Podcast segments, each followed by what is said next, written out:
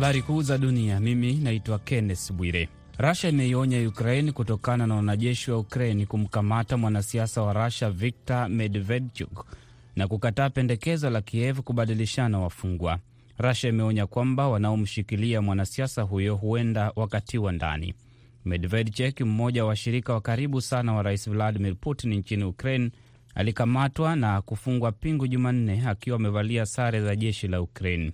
Naibu mwenyekiti wa baraza la usalama la Rusia Dmitri Medvedev amesema kwamba wanaomshikilia Viktor Medvedchuk wawe makini sana na walale kama wamefunga milango yao vizuri, ili kuhakikisha kwamba hawatakuwa wafungwa watakaobadilishwa na wafungwa wengine.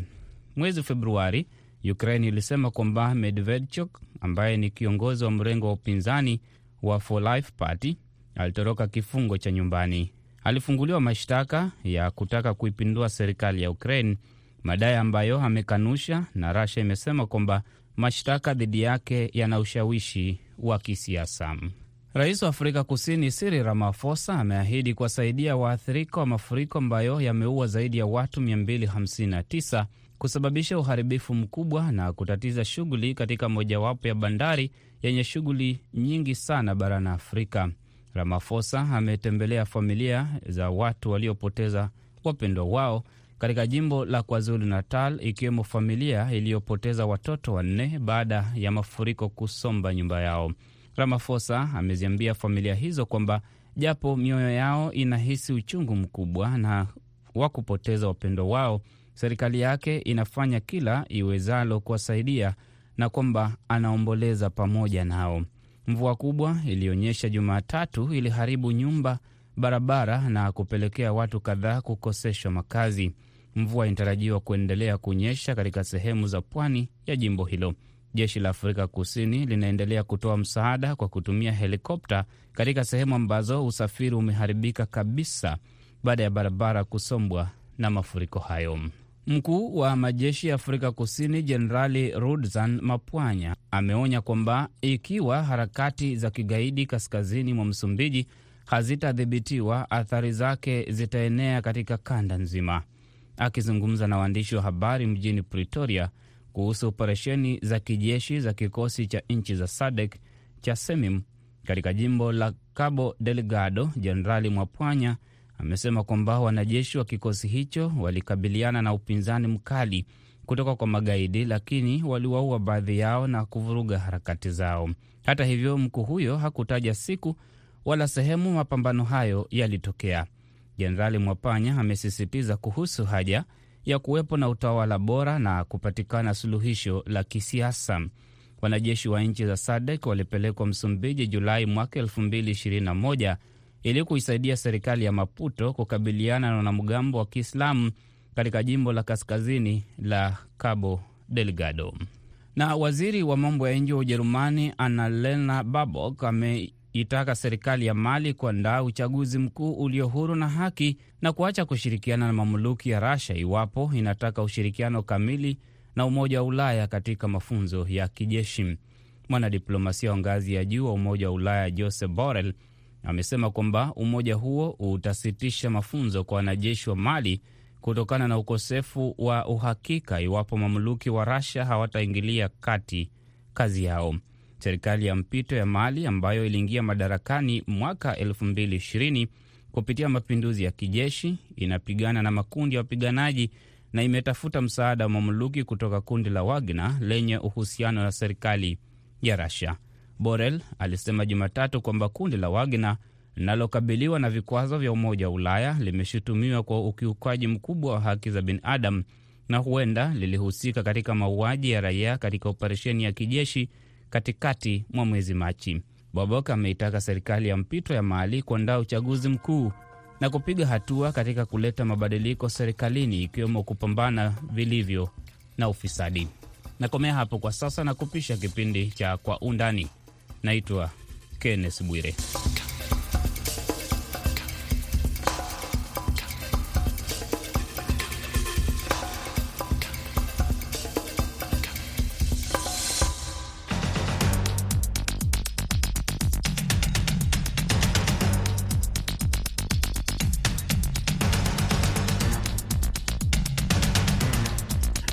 Kwa Undani kutoka idhaa ya Kiswahili ya Sauti ya Amerika, moja kwa moja kutoka hapa jiji kuu la Marekani, Washington DC, kipindi ambacho huangazia ripoti zinazogonga vichwa vya habari. Tunapekua pekua, tunachimbua na kukupa maelezo ya kina zaidi, msikilizaji, kuliko ilivyo kawaida.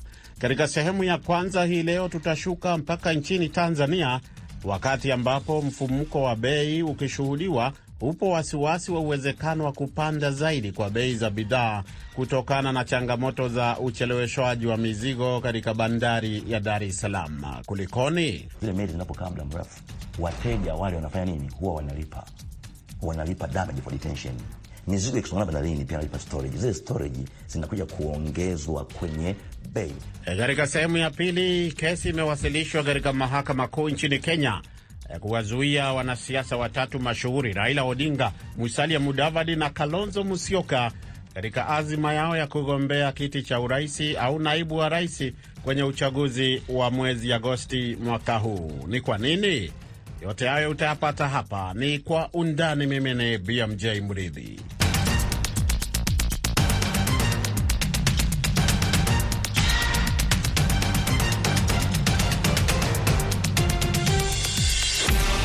Nam, nchini Tanzania, wakati huu mfumuko wa bei ukishuhudiwa, upo wasiwasi wa uwezekano wa kupanda zaidi kwa bei za bidhaa kutokana na changamoto za ucheleweshwaji wa mizigo katika bandari ya Dar es Salaam. Hatua hiyo inaelezwa kwamba inaweza kuchochea ongezeko la gharama za usafirishaji na hivyo basi kuathiri kwa kiasi kikubwa bei ya bidhaa. Kabla sijamleta mgeni wetu tuzungumze kwa kina zaidi kuhusu swala hili, hebu tusikie ripoti hii ya mwandishi wetu wa Dar es Salaam, Idi Uwesu. Hivi karibuni Rais wa Tanzania Samia Suluhu Hassan alieleza kutoridhishwa na huduma za ushushaji mizigo katika bandari ya Dar es Salaam na kusema kuwa baadhi ya meli hutumia hadi siku ishirini zikisubiri kupakua mizigo. Mwishoni mwa juma lililopita, waziri mkuu wa Tanzania Kassim Majaliwa alifika bandarini hapa na kuagiza maboresho ya huduma kufuatia malalamiko ya watumiaji wa bandari kutokana na ucheleweshaji huo wa meli. John Masawe ni mwenyekiti wa chama cha mawakala wa meli hapa Tanzania. Anasema wanaathirika pakubwa meli zao zinapokaa muda mrefu zikingoja kushusha mizigo. Wenye meli wamekodi meli wanataka wafanye biashara iwe ina voyage inachukua muda mfupi ipasavyo, lakini anapofika hapa Dar es Salaam anakaa siku ishirini, zaidi ya siku ishirini haja beth ni gharama kubwa sana. Kuna meli nyingine charter rate zake ni karibu dola elfu hamsini kwa siku. Sasa dola elfu hamsini kwa siku ukizidisha mara elfu siku ishirini you can see kiasi cha pesa ambacho kina wanainkaa ni gharama kubwa sana. Naona bandari hapo imefurika. Nimezungumza na John Guhula ambaye ni mtaalamu wa masuala ya usafirishaji majini. Anasema athari kutokana na ucheleweshwaji wa meli haziishii tu kwa wenye meli na wafanya biashara, bali zinaweza kufika hata kwa mwananchi wa kawaida. Zile meli zinapokaa muda mrefu, wateja wale wanafanya nini? Huwa wanalipa wanalipa damage for detention. Mizigo ikisongana bandarini pia wanalipa storage. Zile storage zinakuja kuongezwa kwenye bei. Nafikiri rais alitangaza kwamba bei za vitu zinapanda, sio sasa zipande kwa sababu ya mafuta, sio vita vya Urusi, vipande kwa sababu ya msongamano wa mizigo bandarini na storage, hali inakuwa mbaya, hali inakuwa mbaya. Kwa hiyo effect ya kiuchumi ni kwamba bei ya vitu itaongezeka, lakini itapunguza nini? Purchasing power. Aidha, ili kutatua changamoto ya msongamano wa mizigo bandarini, Guhula anasema matumizi ya bandari kavu ambayo kwa sasa hayafanyiki kwa kiwango kikubwa yanaweza kuwa suluhisho. Endapo hatutaruhusu mizigo kwenda nje kwenye bandari kavu, tatizo litaendelea. Na kwa sasa hivi naomba niseme wazi kwamba habari ya msongamano wa meli na mizigo sio Tanzania peke yake, ni dunia nzima. Kwa nini? Kwa sababu baada ya, ya, ya, ya kabla kabla ya wakati wa korona kulikuwa kuna, kuna, kuna watu wamejifungia, lakini walipoanza sasa kupambana na jinsi ya kuidhibiti corona, production imerudi. Kwa hiyo kuna deficit kubwa sana ya mzigo, ndio maana mzigo mkubwa sasa hivi unasafiri duniani na asilimia sabini ya mizigo duniani inasafirishwa kwa njia ya makontena. Wakati mkakati wa Tanzania ukiwa ni kuifanya bandari ya Dar es Salaam kuwa lango kuu kwa mataifa yasiyo na bahari takriban nane, utendaji wenye tija zaidi unahitajika, kama anavyoeleza Edward Urio, rais wa chama cha mawakala wa forodha Tanzania TAFA. Tumeshakaa kwenye PIC pamoja na terminal handlers wote wawili ikiwemo TPA na TICS kuangalia ni jinsi gani watakavyoweza kushirikiana kuboresha na kupunguza ule msongamano kutoka hizo siku ambazo zilikuwa zinakadiriwa kwenye 17 mpaka 20 hadi angalau kufikia chini ya wiki moja. Mamlaka ya usimamizi wa bandari TPA imekaririwa na vyombo vya habari ikieleza kuwa imekuwa ikiendelea na maboresho makubwa ya bandari hiyo ikiwemo kuongeza kina cha maji kufikia mita 16 na hivyo kuruhusu meli kubwa za hadi futi 305 kuingia, lakini ununuzi wa mitambo ya kupakua mizigo ili kuongeza uwezo wa upakuaji mizigo bandarini hapo. Idi Uwesu, VOA, Dar es Salaam, Tanzania. Nam, baada ya maelezo hayo, twende sasa moja kwa moja kwake Julius Nguhula, mtaalamu wa mambo ya usafirishaji wa baharini akitokea Dar es Salaam. Anajiunga nasi kwa njia ya simu. Uh, Julius, tumekusikia katika taarifa hiyo ukieleza mawili matatu, eh, lakini tunataka kujua we, kwa maoni yako tu kupata ufafanuzi zaidi, ni nini hatima ya mgogoro huo sasa, hali ilivyo kwa sasa huko Uh, Dar es Salaam kwenye bandari hiyo. Swala la kucheleweshwa kwa mizigo uh, ni swala la dunia kwa sasa, sio kwamba kwa Dar es Salaam peke yake, kwa sababu ya imandi ya mzigo. Ujue baada ya corona pale, wakati wa corona watu walijifungia ndani, walikuwa hawafanyi production eh? walikuwa wazalishi. Kwa hiyo baada ya corona hii kuwa watu wameanza kupambana nayo sasa mzigo ule ambao ulikuwa na uhaba umezalishwa kwa wingi, kwa hiyo bandari zinakuwa nyingi congested. Lakini kwa special case kwa Dar es Salaam ni kwamba aa, kuna mambo mengi, kuna mambo mengi. Mizigo inatakiwa iende kwenye bandari kavu. Kila bandari inapozidiwa na uzigo, mzigo mwingi, mizigo mingi inabidi iende bandari kavu. Sasa hili la kwenda kwenye bandari kavu, awareness ilikuwa ndogo sana kwa wadau walikuwa nafikiri ni jinsi fulani ya kuiba mizigo kule inaibiwa, lakini si kweli, kwa sababu peleka mizigo ICD, mamlaka za bandari zinakuwa kule, mamlaka za TRA zinakuwa kule, kwa hiyo hamna kinachopotea. Lakini nimeona sasa kuna habari njema, kwa sababu ninaona waziri wa uchukuzi ameshatangaza kwamba kuna meli kubwa imekuja ma, na, na, na magari, lakini pia wataanza kuruhusu baadhi ya ICD ambazo zina viwango zianze kutumika. Nikisema ICD na maana Inland Clearance Depot. Kwa hiyo shida kubwa ni hiyo tu, ni kwa sababu mizigo mingi haiendi huko, bandari imezidiwa, na duniani mizigo iki, bandari zikizidiwa mizigo inakwenda kwenye bandari kavu. Hivi wewe unasema kwamba huo ni tatizo lolote, lakini mtu wa hadhi ya rais amezungumzia swala hili mpaka na waziri mkuu ikabidi atembelee hapo. Unaona kweli walikuwa uh, wakijui wanachokizungumza, kwa sababu wewe unasema hali si mbaya kama inavyoelezwa. Hapana, sikusema hali si mbaya, nimesema ni tatizo la dunia. Ni dunia, nimesema dunia nzima saizi mizigo mingi, bandari nyingi zimezidiwa.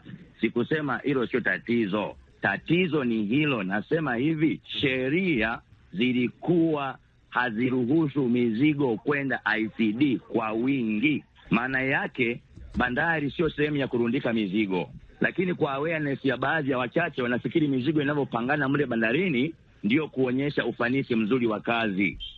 Kwa hiyo wadau wakawa wanatoa elimu kwamba mizigo ikifika tu pale bandarini iondolewe, iende wapi? Bandari kavu, ili mizigo mingi, meli zingine zikifika zipate nafasi ya kupakulia nini mizigo.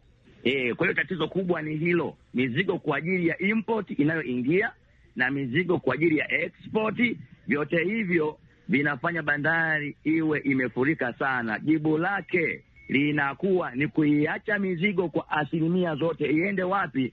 Kwenye bandari kavu, nje ya bandari. Kwa hiyo shida kubwa ni hiyo, sheria itakaporuhusu kwamba mizigo yote, kwa sababu kwa sasa mm, baada ya wadau kulalamika sana, wakasema kama asilimia sitini uh, ibaki bandarini, arobaini iwe inakwenda nje. Kwa maana hiyo unaona kwamba kama eh, kama nchi jirani ya Kenya hapo, maanake wana bandari ile ya eh, nchi kavu, unaweza kusema labda kwa Eh. sababu hawaja wao hawajawa na changamoto kubwa kama ilivyo sasa Dar es Salaam.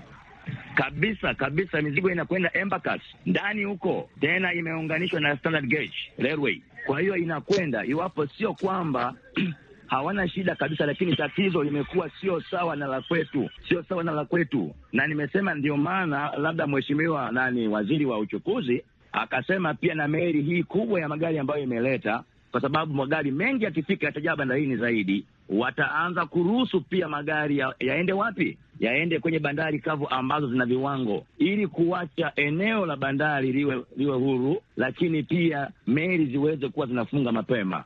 Sababu kubwa bwana, kubwa sana ni hiyo, na awareness ya watu wachache walikuwa wanafikiri kwamba mizigo ikipangana bandarini, bandari inaweza kujipatia storage charges, yaani mizigo mizigo sinachaiwa kutoka bandari inaweza kupata storage. Kusema hapana, storage charges sio income. Kwa hiyo kuna mambo mengi sana hapo ndani, sio jambo moja peke yake. Cha kwanza ni kuruhusu matumizi ya ICD ndiko kutaruhusu hiyo tatizo lisiwepo, na kuto kuruhusu kuto kuruhusu magari yasiende huko au makontena kutafanya bandari iende kuwa na shida, iendelee kuwa na shida hiyo. Lakini la pili ni uelewa wa watu, uelewa wa watu, kwa sababu kuna wakati tuliwahi kushauri kwamba kwa nini mizigo isiende kwa asilimia mia moja nje. Wafanyakazi wakasema kwamba wa bandari kwamba mizigo mingine ni ya serikali, lazima ibaki bandarini lakini tukasema pia kwamba hapana, kuna Ubungo ICD kule Ubungo kuna ICD kubwa ya serikali.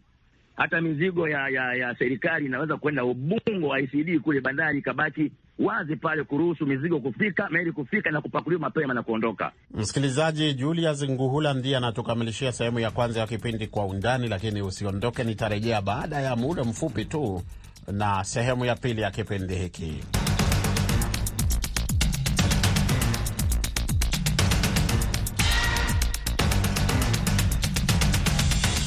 Karibu kwa sehemu ya pili ya kipindi Kwa Undani kutoka hapa idhaa ya Kiswahili ya Sauti ya Amerika, jiji kuu la Marekani, Washington DC. Uko nami BMJ Mridhi. Kesi imewasilishwa katika mahakama kuu ya Kenya kuwazuia ikitaka kuwazuia wanasiasa ambao ni mashuhuri Raila Odinga, Musalia Mudavadi na Kalonzo Musyoka. Raila Odinga ni waziri mkuu wa zamani. Musalia Mudavadi na Kalonzo Musyoka nao wameshawahi kuwa makamu wa rais kwa wakati mmoja au mwingine. Kwa hiyo hii ni kesi ambayo inataka kuwazuia katika azima yao ya kugombea uraisi na vilevile vile naibu uraisi kwenye uchaguzi mkuu wa mwezi Agosti. Kwa mujibu wa wakili Ekuru Aukot ambaye pia anagombea uraisi kupitia chama cha Third Way Alliance, viongozi hao bado ni maafisa wa serikali kwa sababu wanaendelea kupokea mishahara na malipo ya uzeeni. Tupate mengi zaidi na waandishi wetu Josphat Kioko na Amina Chombo akiwa Mombasa. Shukran sana wenzetu. Hatua hii iliyochukuliwa na wakili mashuhuri wa Kenya Ekuru Aukot inaelekea kwa mara nyingine kubadilisha siasa za Kenya tukielekea uchaguzi mkuu unaotarajiwa hapo mwezi Agosti. Hii ni kesi kubwa katika mahakama kuu nchini Kenya ambayo inaelekezwa katika mchakato wa uchaguzi, na sasa anaitaka tume inayohusika na uchaguzi huu isiyoidhinishe, anawataja kwamba bado ni maafisa wa serikali. Hawa ni vigogo wa siasa za Kenya pia, Raila Odinga, Kalonzo Musyoka na Musalia Mudavadi. Ekuru Aukot, hii si mara ya kwanza kuwasilisha kesi.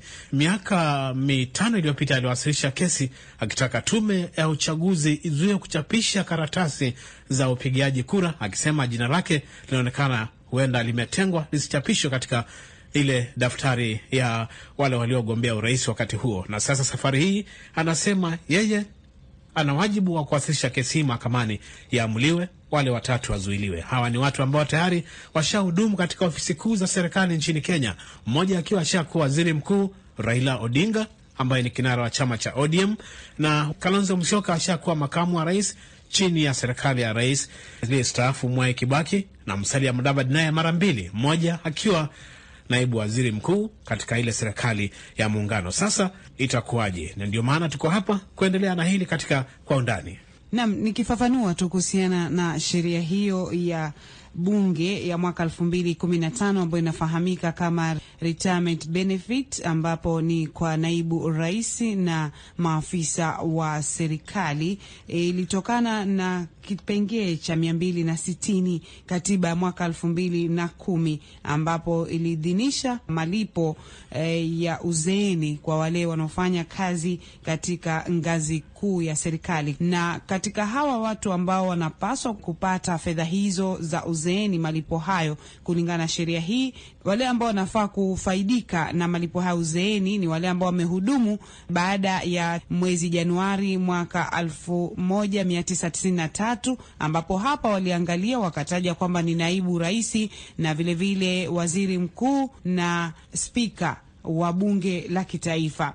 Baada ya mwaka elfu mbili na kumi yani kupitishwa kwa katiba ya Kenya, yule ambaye aliweza kustaafu kama jaji mkuu na naibu wake pia wanapata uh, fedha hizi. Kwa hivyo Kuru Okoti hapa katika kesi yake hii, ambapo ni ombi amepeleka mahakamani, ametumia kipengee cha arobaini na tatu ibara ya tano ambapo anataja kwamba sheria za uchaguzi mwaka elfu mbili kumi na moja haimruhusu mtu yoyote ambaye yeye ni afisa wa serikali kusimama uchaguzi na kwamba huwa anapaswa kujiondoa ili kupigania nafasi hiyo ya urais ama kiti chochote cha kisiasa. Hivi basi, anasema watatu hao hawajafanya hilo, na ndiposa kwamba anashikilia kwamba sehemu ya nane ya sheria hiyo mwaka elfu mbili kumi na tano inasema kwamba sio hiari kwa mtu huyu ambaye anapata malipo haya uzeeni kutosimamia kiti e, cha urais ama kupigania nafasi ya uongozi, kwa sababu yeye malipo anayopewa yanampa nafasi ya kuwa mshauri katika serikali na kwamba hapaswi kupigania nafasi yoyote ya kisiasa. Hatua hii ya kuwasilisha kesi mahakamani imeibua hisia mseto miongoni mwa wananchi wale waliosikia tangu jana kwamba wakili Ekuru Aukot amewasilisha kesi kuwazuia viongozi hao wakuu katika uh, siasa za Kenya. Raila Odinga, Kalonzo Musyoka na Musalia Mudavadi wamezungumza mengi sana, na hapa VOA pia tumepata kauli zao wanavyosema. Wenye walishakuwa kwenye mamlaka, hakuna tofauti, hakuna vitu venye wametufanyia. Yeye pia ajaribu, anaweza badi sababu yeye hajakuwa kwa mamlaka na ameona chenye kinaendelea, anaweza kutatua shida moja mbili.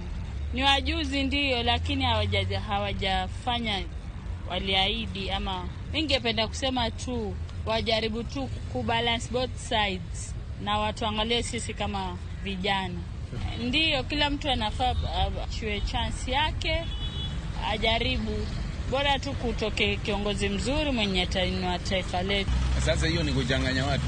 Mimi kitu naona ni tamaa ya uongozi. Hao watu zilikwanga amezimana, watu wameungana miunga, wameform ngama lakini haiendelei, alafu inakuwa ni mivutano. Sasa mimi kitu naona ni tamaa ya uongozi, ndio naona hata mimi mambo ya kujihusisha na mambo ya masiasa nini, hata kupiga kura, hata uende upige au mimi sionangi tofauti. Nimepiga kura mara nyingi sana, hakuna mabadiliko huwa na mi sioni hata tofauti wanaleta. Hiyo yote ni wao wenyewe, ni kama wao wanavuta upande upande mwingine, alafu ukiangalia unaweza kuwa pale watu wanapenda ule mtu, lakini amepewa na ile chama yake yao, ile chama imempa direct domination. Ni maoni hawa ya wananchi wakizungumzia yale ambayo yanajiri baada ya kiongozi huyu wa Third Party Alliance ambaye pia ameteuliwa na chama chake kuwania urais mwaka huu wa elfu mbili na ishirini na mbili. Kwa sasa basi tuungane naye wakili maarufu nchini Kenya ambaye pia ni mwanasiasa, wakili John Ekuru Okoti akizungumzia ombi lake hili kwenda mahakamani. Kwa nini wakili umechukua hatua hii na wakati huu? Unajua, hakungekuwa nafasi nyingine kama si wakati huu, maanake si hao watu wameamua kuwania urais, na kuwania urais ina, inahitaji kwamba lazima tufuatilie sheria na katiba iliyoko. Ukiangalia katika kipengele cha mia moja na thelathini na saba inasema kwamba wale watu ambao tayari wameretire na wanaenjoy hiyo retirement packages bado ni public servants, na ukiangalia katika ile Retirement Benefits Act for the presidents and deputy presidents imewatenga kama public advisors, public officers. Kama unapata fedha za retirement kutoka kwa kwele consolidated fund, ndio sababu uliona Uhuru Kenyatta mwenyewe alitoa amri kwamba ministers wake, principal secretaries, ama mtu yote ambao anafanya kazi kwa serikali ambaye anataka kuwania kiti yoyote mwaka huu aresign six months before. Sasa hao jamaa watatu hawa, Raila Odinga, Kalonzo Musyoka na Musalia Mudavadi wote wamekuwa na nyadhifa ya juu sana. Raila amekuwa prime minister na sababu hiyo bili ya retirement uh, benefits ilipitishwa. Kalonzo amekuwa uh, vice, vice president mm. Musalia Mudavadi pia amekuwa vice president. Wakati Uhuru Kenyatta na, na William Ruto walipochaguliwa the first time 2013 mswada ulikuwa ni kwamba kama hawa wanataka kupata hiyo benefits kama zile za Kibaki, maana walikuwa wanajilinganisha na Kibaki. Kwanza Raila alikuwa anajilinganisha na Kibaki Kalonzo anasema yeye alideputise Kibaki, walikuwa wamepatiwa condition retire upate hizo benefits, lakini wachana na siasa. Maanake saa hizi tusipopeleka hii kesi mahakamani, hakuna kitu kitamzuia uh, Kibaki ambaye tayari ana benefit kutoka kwa ile public funds. Kurudi na kusema kwamba mtu anataka kuwania nini, anataka kuwania urais ama anataka nyadhifa yote publicly, unaona? Na ndio sababu hii sheria imetungwa ili kutake care of watu kama ambao tayari wamehudumia nchi kwa njia fulani fulani. So you cannot have it both ways, uh, Kioko. Amua kwamba unataka kuretire, lazima tuzingatie sheria katika you know, uh, katika nchi ya Kenya. Sisi pia katika nchi hii kumekuwa na a lot of impunity especially kutoka kwa watu ambao wanajifanya wanasema tu kwamba hao ni vigogo wa siasa, wanatoka sijui kwa vyama kubwa kubwa. Mimi nilihusika katika kuandika katiba hii ya Kenya, kwa hivyo najua hii katiba inasema nini, malengo yake ni, ni, ni, ni gani. This is the right time. Sasa singeweza kuleta hii huu mswada say 2017 maanake wakati ule walikuwa wamekataa kuretire. na hapa wakili, kuna ile swali la kwamba watu wanauliza, je, ni kwa sababu we mwenyewe binafsi pia unawania kiti hichi cha urais na kwamba hutaki kuwe na ushindani mkali? Sio hivyo sababu, kwani kama nawania urais inamaanisha kwamba siwezi kuwakosoa watu ambao wanataka kuwania urais. Mimi mimi nazingatia zaidi uh, sheria, ni sheria mimi nafuatilia. Kama nitakuwa rais wa nchi hii, lazima nitahapa kwamba nitailinda katiba. Kila mtu anasema hivyo, ni sheria ambao wao wenyewe walipitisha kupitia kwa wabunge wao. Tusipozingatia hii sheria kwa sasa, mi nitamzuia Rais Uhuru Kenyatta kusema kwamba mimi pia na, narudi kuwania kitu fulani. Naibu Rais William Ruto pia amekuwa katika kiti hiki cha makamu kwa miaka kumi. Kwa nini hujamjumuisha katika hii kesi uliowasilisha? Sijamjumuisha sababu William Ruto hajakuwa retired na sahizi apokee hiyo marupurupu ya retirement. Ona, kwa hivyo ukishatoka kushangatuka katika mamlaka na umesema kwamba mimi nimeretire, ndio wakati huo unaanza kupata ile mapato ya, ya retirement. William Ruto kwa sasa haja retire, yeye bado ni deputy president, na ukiangalia katika ile kipengele cha mia moja thelathini na saba watu ambao wamekuwa exempted ni president na deputy president. Kwa hivyo yeye haja retire, retirement benefits yake yenyewe inasema kwamba watu ambao wameretire and who are being paid from the consolidated fund wanakuwa government advisors permanently, wanapata mshahara kutoka kwa ile consolidated fund. Endapo uh, kesi hii itakwenda mahakamani na isipite kwamba wale wasitishwe kuwania nyadhifa hizi za urais ama unaibu urais, nini kitatokea endapo mmoja wao wananchi wa Kenya watakwenda kumchagua tarehe tisa mwezi wa nane? Mimi lengo langu ni kwenda all the way mpaka ka makao ya upeo Supreme Court. Eh. Tayari tuko kotini, tumekuwa kotini leo for directions. Mi nangoja mawakili wangu waniambie nini kilitokea pale mahakamani. Wacha tungoja uamuzi wa mahakama. Sitaridhika hata High Court ikiamua, nitaridhika wakati High Court itakubaliana, sababu mi najua sheria vile nasema, na sheria iko wazi, sio ati ni kunga ukosa nasema hii maneno ama nani, lakini nilikuwa kwenye kamati ya uh, committee of experts, so pia mi najua hiyo katiba inasema vipi. Ni wakili huyo Aukot ambaye pia ni mgombea urais kupitia muungano au chama cha Third Way Alliance katika uchaguzi huu unaokuja. Hapo amezungumzia vile anahitaji mahakama ishinikize tume ya uchaguzi iwazuie viongozi hawa watatu kugombea wadhifa wa urais ama naibu rais, eh, Raila Odinga, Musalia Mudavadi na Kalonzo Musyoka. Ni wakili ambaye anafahamika na miswada mbalimbali ambayo amewasilisha bungeni ikiwemo ule wa punguza mzigo, ambapo alipigania sana kwamba kungekuwa na sheria ile ya kupunguza kiwango cha fedha ama matumizi. Gharama za maisha alikuwa ziko juu. Wakenya milioni moja nukta mbili waliwasilisha sahihi zao kupelekwa katika tume ya uchaguzi, lakini kesi ile tena haikuendelea, kukaja kukazuka masuala mbalimbali ikapotea. Lakini ni wakili ambaye anasema kwamba yeye anataka kuondosha masuala haya ya rushwa na ufisadi na pia uongozi mbaya nchini Kenya. Asanteni sana Amina Chombo na Josephat Kioko kwa ripoti hiyo. Msikilizaji, tunafika mwisho wa kipindi Kwa Undani kwa leo. Kwa niaba ya wote waliokifanikisha, msimamizi Mary Mgawe, mwelekezi Saida Hamdun, mimi naitwa BMJ Mridhi. Tuonane hapo kesho, panapo majaliwa.